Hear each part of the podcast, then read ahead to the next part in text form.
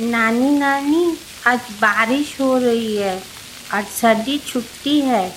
ਅਸੀਂ ਤੁਹਾਡੇ ਘਰ ਆ ਰਹੇ ਹਾਂ बच्चों आ जाओ मैं पकौड़े बनाए हैं ਵਾਹ ਨਾਨੀ ਬੱਚੋ ਅੱਜ ਮੈਂ ਤੁਹਾਨੂੰ ਰੇਨ ਵਾਟਰ ਕੰਜ਼ਰਵੇਸ਼ਨ ਦੇ ਬਾਰੇ ਵੀ ਦੱਸਾਂਗੀ